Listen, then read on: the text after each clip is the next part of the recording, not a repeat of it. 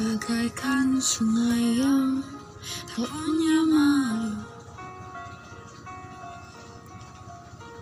mengalir meskipun terancam surut. Lalu kakimu melangkah ke rumahku, setengah melirik mencoba rayu apa yang kau inginkan dari senyumku, ya Tuhan.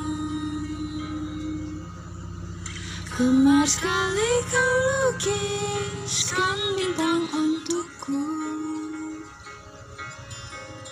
sungguh lihai tanganmu menata kembali hati yang hampir mati. Kan ku letakkan hangat di tengah dekat kita, jangan biarkan ku pulang ke rumah yang bukan engkau.